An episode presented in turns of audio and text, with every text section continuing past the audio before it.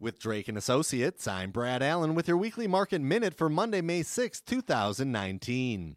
Stocks were up and down last week and the three major benchmarks ended up little changed after 5 trading days. The S&P 500 rose 0.2% for the week, the Nasdaq Composite 0.22%, and the Dow Jones Industrial Average declined 0.14%.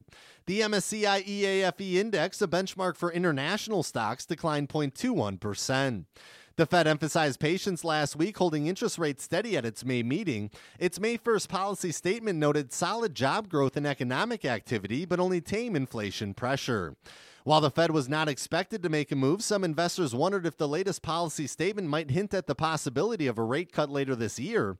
No such hint appeared after Fed Chair Jerome Powell told the media on Wednesday that we don't see a strong reason for moving in one direction or the other. Some more indications of a thriving economy. Employers added 263,000 net new jobs in April. Economists pulled by Bloomberg forecast a gain of 190,000.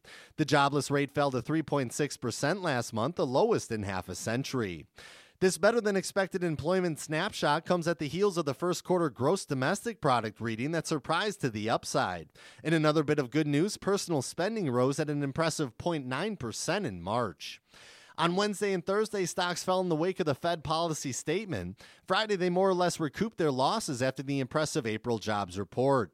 Ups and downs like these come with the territory when you invest. The key is to stay patient and think long term instead of short term. Ahead this week, key economic data the April Consumer Price Index monitoring monthly and annual inflation is due on Friday. For Drake and Associates, I'm Brad Allen, financial advisor for News Radio WTMJ.